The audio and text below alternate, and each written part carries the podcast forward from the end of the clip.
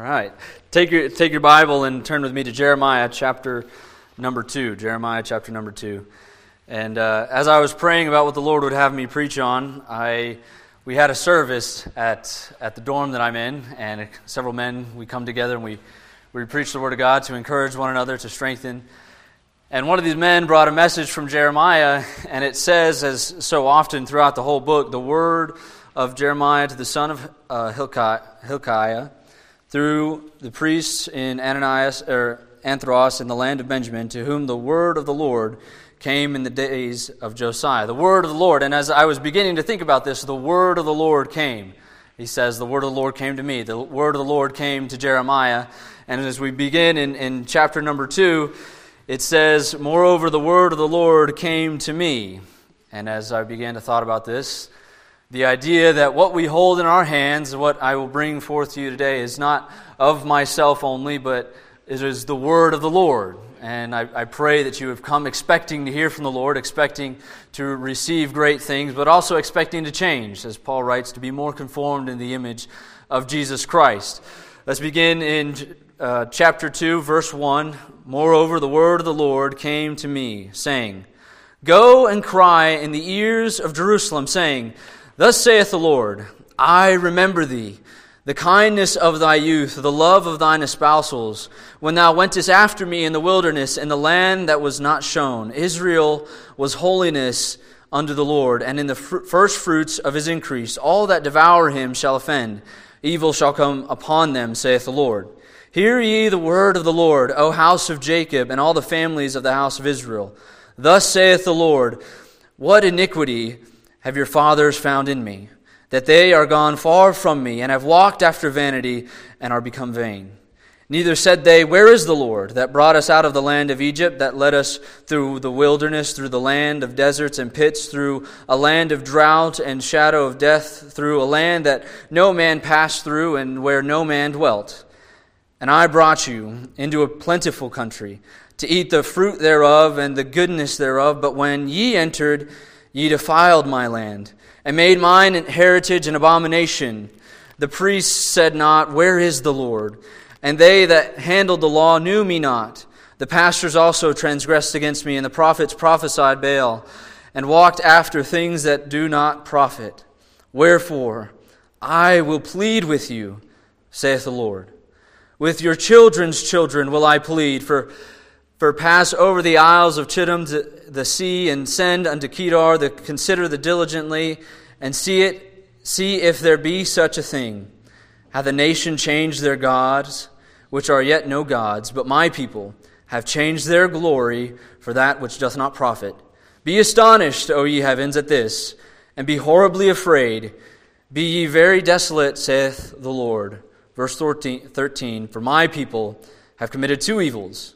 They have forsaken me, the fountain of living waters, and hewn them out cisterns, broken cisterns that can hold no water. Father, I pray that you would be with us even tonight. And Lord, may your Spirit come down. And Father, I pray that you would convict the hearts, prick those that are here. May we be bold for your name, Father, but also be more conformed into the image of your Son and get rid of the broken cisterns that we have in our hearts.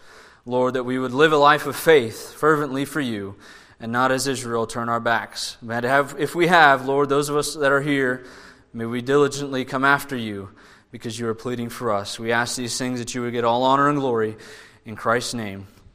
Amen. Amen.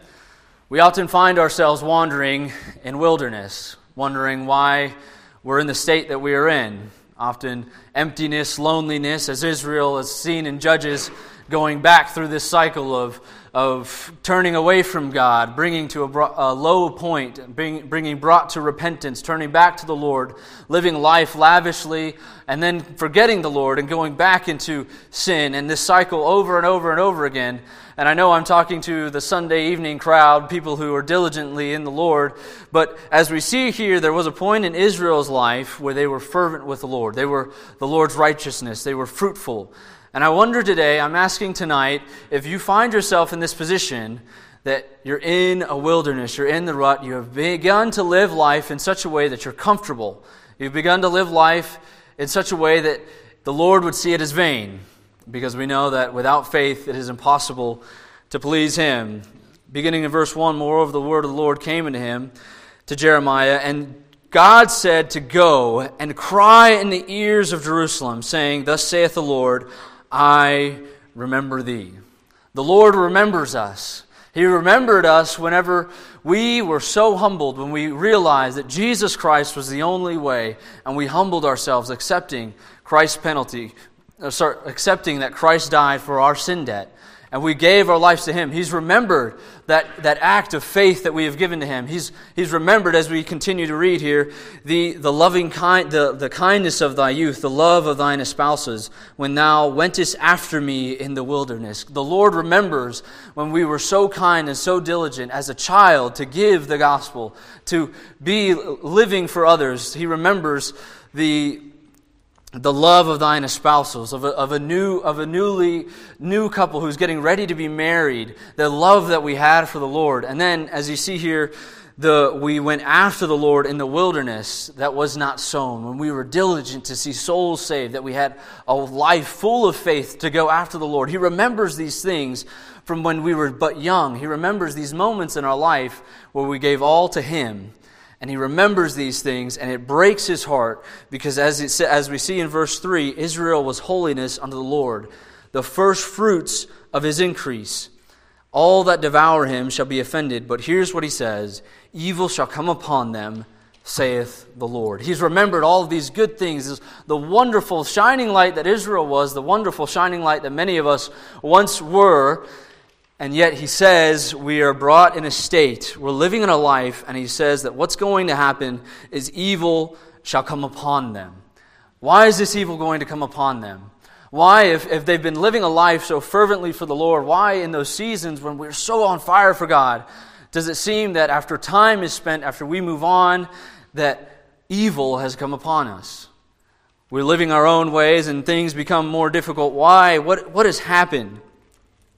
And God says, Hear ye the word of the Lord, or hear ye the word of the Lord, O house of Jacob, and all the families of the house of Israel. Thus saith the Lord, What iniquity have your fathers found in me? The first thing the Lord does is He remembers the goodness that He has given to us through His Son. All on fire we were. And this burdens Him because He looks on us now and He sees that we have lived in a state in such that He questions what iniquity have your fathers found in me that they have gone far from me. The Lord remembers our kindness, but also he questions us. He questions what, what has gone on because we have, secondly, we have rebelled. What injustice has God done to us that we have turned far from him? That's the way he views it. All the good things that he has brought into our life, and yet now we live our lives in comfort we live our lives going our own way. We live our lives in such a way that it's almost that we forget who God is. We turn away from Him. We're living our own lives, and that He questions Have I done anything wrong to you that you would turn away from me? After I've given you good thing after good thing after good thing, have I done anything wrong to you that you would live your own life? Have you remembered?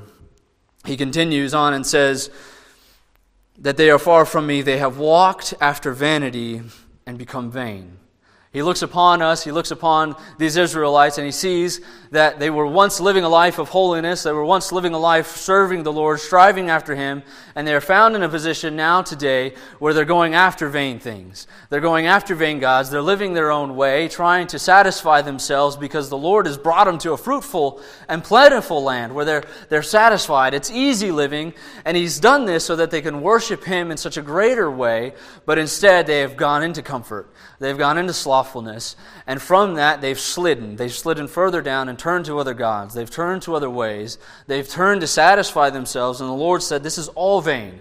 It is all empty. So much so, this has consumed their lives that it is their identity. They have become vain. Is your identity, is your life before the eyes of the Lord an empty life, a vain life, one that has no fruit, one that is, is, is completely empty? And verse 6, he brings up this, this question neither, neither have they said, Where is the Lord that brought us out of the land of Egypt, that led us through the wilderness, through the lands of the deserts, and pits, through a land of drought and of shadow of death, through a land that no man passeth through, and where no man dwelleth? They have gone into such state of complacency. As oftentimes I have found myself, such a state of complacency where I can cruise through life because things are so easy that I don't even question where's the Lord? I'm, I'm making decision after decision my own way. I'm making uh, step after step doing things that please myself. And I'm not asking, where's the Lord in this direction? Where's the Lord in the path that I'm going? Where is the Lord in what I want to do? I'm so far from Him, we're so far from Him, that we don't even recognize that His presence is consciously with us. Of course, God is with us always, even unto the end of the world, but we're so far, we've turned our back so far from Him that we forget what it is to be consciously in the presence of the Lord. We don't ask, Where is this Lord that has brought us out of the land of Egypt, that has led us through the wilderness? Where is this power that is so much greater than anything we can do because we've, we've gotten comfortable? We've gotten comfortable to live our own ways, to do things our own strength, and stuff gets done. Of course, stuff is going to get done for a while, but again, without faith, it is impossible to please Him without living a life completely dependent on the Lord, without living a life in full faith of God, it is impossible to please Him. And here the Israelites have found themselves living in a life where they're not asking where that power is. They're not asking where the Lord is that has brought them through the, the wilderness, who has brought them out of the Egypt. They're living their own way. And he continues. And God, God, as, we, as He states this rebellion that, we've lived, that we live in, I have brought you unto a plentiful country to eat of the fruit of the, to eat of the fruit thereof and the goodness thereof. But when ye entered, ye defiled my land and made mine inheritance an abomination. An abomination. This is that idea, as I said earlier, where God has brought us into this place of comfort, this beautiful nation where we have so many freedoms. But as you see, the church, many people have lived their lives in this comfort. Yes, they've accepted Jesus Christ, but they've gone stagnant. They're no longer living a life of faith. Are you living a life of faith? But have you, have you turned, turned so much into this comfort of this nation, this comfort of the freedoms that we have, that you don't ask where the presence of the Lord is? And in essence, you have turned the fruitfulness, this this opportunity that we have to preach the gospel into a desert land, into an abomination, defiling the land of the Lord that He's given. Letting evil grow because you're not bold enough to preach the gospel, because you're not bold enough to share the good news of Jesus Christ to your neighbor, to those that are around you. And this land has become an abomination. The heritage of the Lord that He has given to us has gone away. Now, before I continue on, as, as you read, I want, I want to turn to uh, 1 Peter. 1 Peter 2, verse 9. Peter is writing and he speaks to the believers. He says, But ye are a chosen generation, a royal priesthood, and holy nation, a peculiar people, that ye should show forth the praises of him who hath called you out of darkness into his marvelous light, which in time past were not a people but now are the people of God, which have not obtained mercy, but now have obtained mercy. Peter is writing and saying that every single believer is a priesthood under God, is a royal priesthood. They have been called out of darkness into the marvelous light to do what? To show forth the praises of him who hath called us to show forth the praises, the good things of the Lord. And what is the greatest thing? Who is, who is that good thing? That is Jesus Christ, to show forth what Christ has done for others on the cross. What Christ has done for all of us on the cross. That is why we are a royal priesthood. That is why He has called us out of darkness into His marvelous light.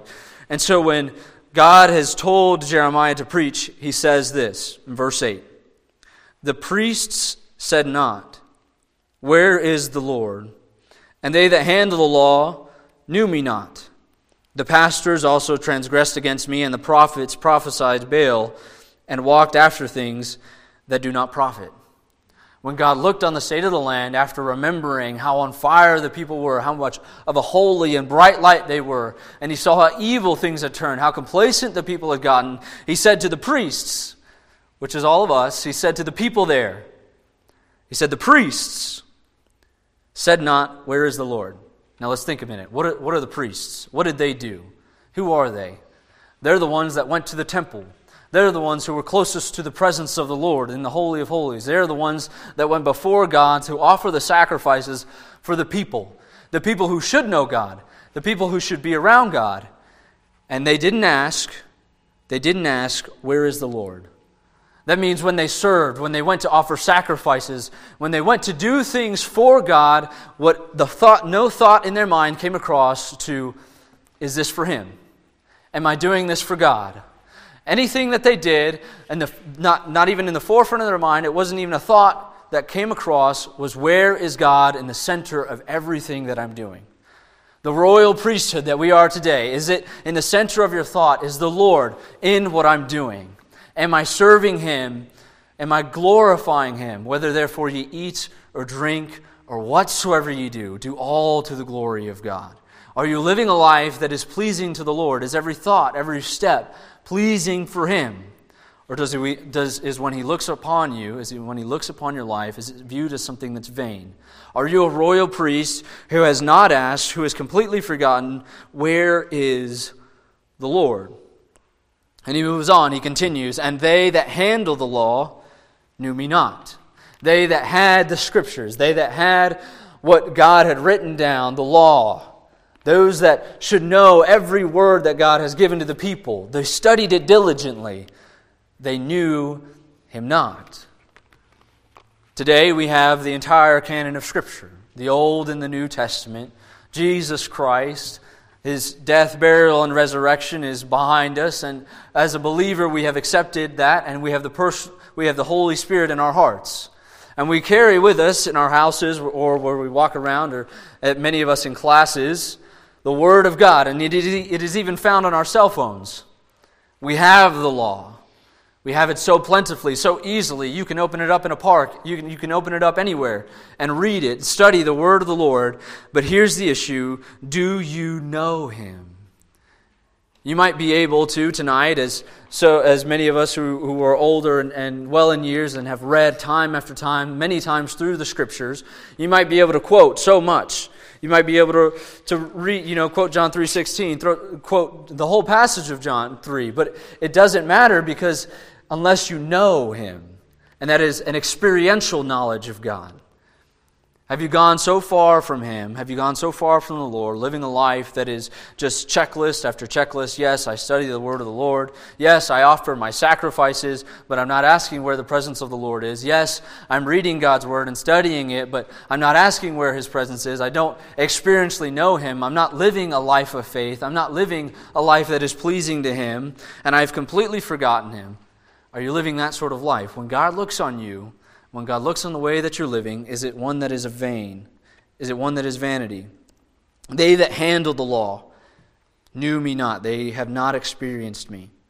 The pastors also transgress this idea of pastor as a shepherd. And a shepherd is one who leads the sheep. So, those that were in charge, the leaders, those who are fathers, leaders of a household, those who are the pastors of the church, those who are leading the people spiritually, they transgressed against the Lord. What does that mean? That means they turned their backs on Him. They rebelled against God. They saw the truth, they knew what was right, and they said, you know what, we're going to go our own way. I'm going to lead the people in this direction, the leaders of our nation, the leaders of the church, the leaders of the house, your families, men are you leading them in such a way that is a transgression unto the Lord? Are you leading by example in a way that turns from God, turns your children, turns your family? Our pastors today, as we see in so many churches preaching this prosperity gospel, they're leading these people astray. When God looks upon the people, they knew him not. They didn't ask where his presence were, where he, where he was, and they transgressed. They turned against me. The leaders did. And the prophets prophesied Baal and walked after things that do not profit. That is, the teachers, Sunday school teachers, your normal teachers in the schools, normal teachers in any form of education, anybody who's, under, who's over authority of people, giving them some sort of instruction, have turned away, and in this case, they taught Baal. They taught of another God. They taught of another religion, whether it is it could be uh, evolution or Islam or any, any other sort of false, uh, false ideology, human, uh, humanism. They have turned away and they begin to teach the people something so false and into a path that is not profitable? What are you teaching your children? What are the churches in America teaching today? What are the Sunday schools teaching today? If you're over a Sunday school, is it completely conformed to God, giving Him glory? Wherefore, I will yet plead with you, saith the Lord. After all of these things, after God has brought into remembrance the people and how they used to be so on fire for God, how they were such a light, how they were a righteousness in His eyes, they were fruitful bearing and he looks on them today in this, in this portion of Scripture, and as he might look on us today in, in this land, in America, and in many of your lives, and, and in many times in my own life, how we've li- begun to live a life of vanity, a life of comfort, a life of faithlessness. And we might even not be, be caring as to where the Lord is in our own life, going our own path in our own direction. And yet, we get to verse 9, and the Lord says, Wherefore, I will yet plead with you. And the third point is God redeems. God wants to redeem us. You see, He not only remembers, we not only have rebelled, but God, looking at us in this state of such brokenness, is pleading with us. And this idea of redemption, as is Jesus Christ, He paid our debt on the cross so He could buy us back into a relationship with Him. And if you have not accepted Jesus Christ as your personal Savior, you, you do not understand exactly the full, the full weight of this word. But those of us who understand and know that Jesus Christ, everything He went to, everything that God had done for us so that we could have a relationship with Him, and yet we've forsaken Him. We've, we've turned our back. We've begun to live a life in vanity, and uh, completely disregarding any sort of presence in anything that we do. He's pleading with us. This idea of redeeming us again, to, to bring us back again into his fold, to, to say, I want you in my I want you to be in my presence, I want you to be with me. He is pleading with you, saith the Lord. And with your children's children will I plead. He's not going to stop at you. He's going to go after your children. He's going to go after your, your grandchildren. The Lord loves us so much that He wants to be in constant fellowship with you. He wants to be in constant fellowship with us, even in this state of such brokenness, even in this state of such rebellion. He says, I will plead with you, saith the Lord, and I will plead with your children's children, will I plead. And he, he, he gives this idea. He tells them, For pass over the isles of Chittim, and see, and send unto Kedar, and consider diligently, and see if there be such a thing. Hath a nation changed their gods, which are yet no gods. But my people have changed their glory for that which doth not profit. He's like, look everywhere else in the world. Look at all the people who are worshiping all these different kinds of things. Look, look at Muslims, for example. Look at Muslims, for example, who diligently pray to Allah five times a day, who are diligently committed to the Quran and everything that is, those, the practices of Muhammad. And look at those people. And they are so focused on glorifying Allah. They are so focused on diligently serving Him, so focused on reaching others. And yet we live our lives in such a way that we disregard even the presence of the Lord with us. We go and, and glorify in our own ways. This idea of idolatry, they have turned, but my people have changed their glory from that which doth not profit. Hath a nation changed their gods has your cell phone become an idol? Has your job become an idol? Has your own glory become an idol? What, whatever it is that distracts you from serving the Lord, it is an idol. Our focus daily should be on the Lord. Whether therefore ye eat or drink or whatsoever ye do, do all to the glory of God. God says, Look at all these people, look at all other nations, and you're not going to see something as broken, something as twisted as this, where my people that I have brought out of Egypt my people that I have given so many good things, they have turned their glory for that which doth not profit. They have turned their glory into something that is empty and vain. He said, Be astonished, O ye heavens, at this, and be horribly afraid. Be ye very desolate, saith the Lord. For my people have committed two evils. They have one forsaken me the fountain of living waters. And two, hewn them out cisterns, broken cisterns that can hold no water. From wilderness to vanity. You go from these valleys in your life, from a great need to the Lord, on your knees in prayer, begging, begging Him to answer, to, to, to come through for you. And you're diligently after the Lord, and He answers your prayer, and He helps you, and He brings you through this wilderness, but He doesn't take you to some mediocre place. He gives you the greatest of greatest, the greatest land, great peace, and He, he brings you to a place where you can worship Him without, without distraction, completely focused on Him and what we often find ourselves is this, this rut of complacency where things are easy going and we can check off reading our Bible and we can check off going to church and we can check off reading, uh, we can check off praying, and we don't reach those that are next to us. We live a life of faithlessness. We go and make our own decisions our own way, bringing our own glory to ourselves without, with complete disregard to the Lord.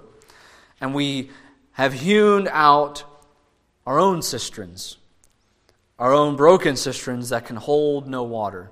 And this idea I, it was, is very evident in the Middle East. This idea of living water. It is so dry, it is so desolate, you cannot survive unless you are near, near water or you have water brought to you.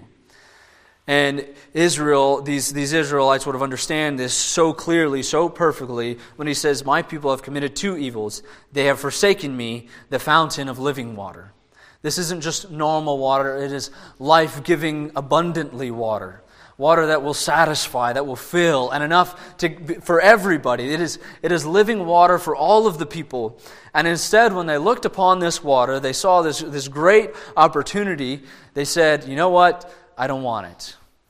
I want to go my own way. I want to find my own water. And when, when they want to live in their own place, and, and maybe they, they, they'll come to the water every once in a while with their own cistern and say, I don't, I don't want to park here and stay by the water, but I'm going to take my own cistern, my own, my own container, my own vessel, and dip it into the water, and I'm going to walk back exactly to where I used to be. And I'm going to settle here. The only problem is, is they're broken cisterns cisterns that cannot hold the water. So when they take it and they go back to live their own lives, they find out that it is just as empty as it was before. And then they have to go back. They go back and they pick up the water and they come and they settle back into the sin that they used to be. And it is empty, just as it once was before, because they do not want to settle at the living water. They've, they've, they have hewn, they have made their own cisterns, broken cisterns, that can hold no water. Are we a people today that have decided to live our own way, to settle on the other side, and to come to church to come to church and to pick up a little bit of water, to either check off that list when we read our Bible or when we pray, to pick up that little water that is true living water and say, you know what, I, I know the truth. I know I should be living this right way, but I'm going to go back home and I'm going to settle in my sin. I'm going to turn back to the ways that I used to be. And you'll find out that it comes empty and empty and empty again. And you'll pray and you'll ask the Lord, why is nothing happening in my life? Why am I so, why is, why is life so vain? What is, what is going on? There was a season in my life where I was so on fire for the Lord. There was a season in my life where I was, was right with you, and that is because you were living at the water. You were by the living water. You weren't turning away from it and trying to get just a little bit at a time and living off of your own broken cistern, as Israel was. My people have committed two evils. They have forsaken me, the fountain of living water. This idea of forsaking is to completely turn back to turn away. And I, and I ask, I ask, your, uh, ask yourself if you're living a life that is turned away from the Lord, that isn't in disregard for Him, we know that the only way to please the Lord is through is please the Lord is through faith. That must mean that we are then living a life of faithlessness. You're living a life of faithlessness. And what is faith? Faith is doing the impossible thing. Faith, as James, James says, he'll show, he'll show his, his faith by his work. I, I believe what the idea that James is talking about is, is not faith through, through his works in getting salvation, but a faith that is proving itself. A faith that is going out and living in complete dependence on the Lord, focused on Him, and, and one of those ways that you can do it is by sharing, giving tracts. One of those ways that you can do it is sharing the gospel with your friends, with your family that you know are going to reject you. Are you living, living a life of faith? How do you please the Lord? It is only possible, only possible by living a life of faith. You see, sin is not only an act of commission, but an act of omission. The Lord says, Go ye unto all the earth. Go ye therefore. Go, go, go.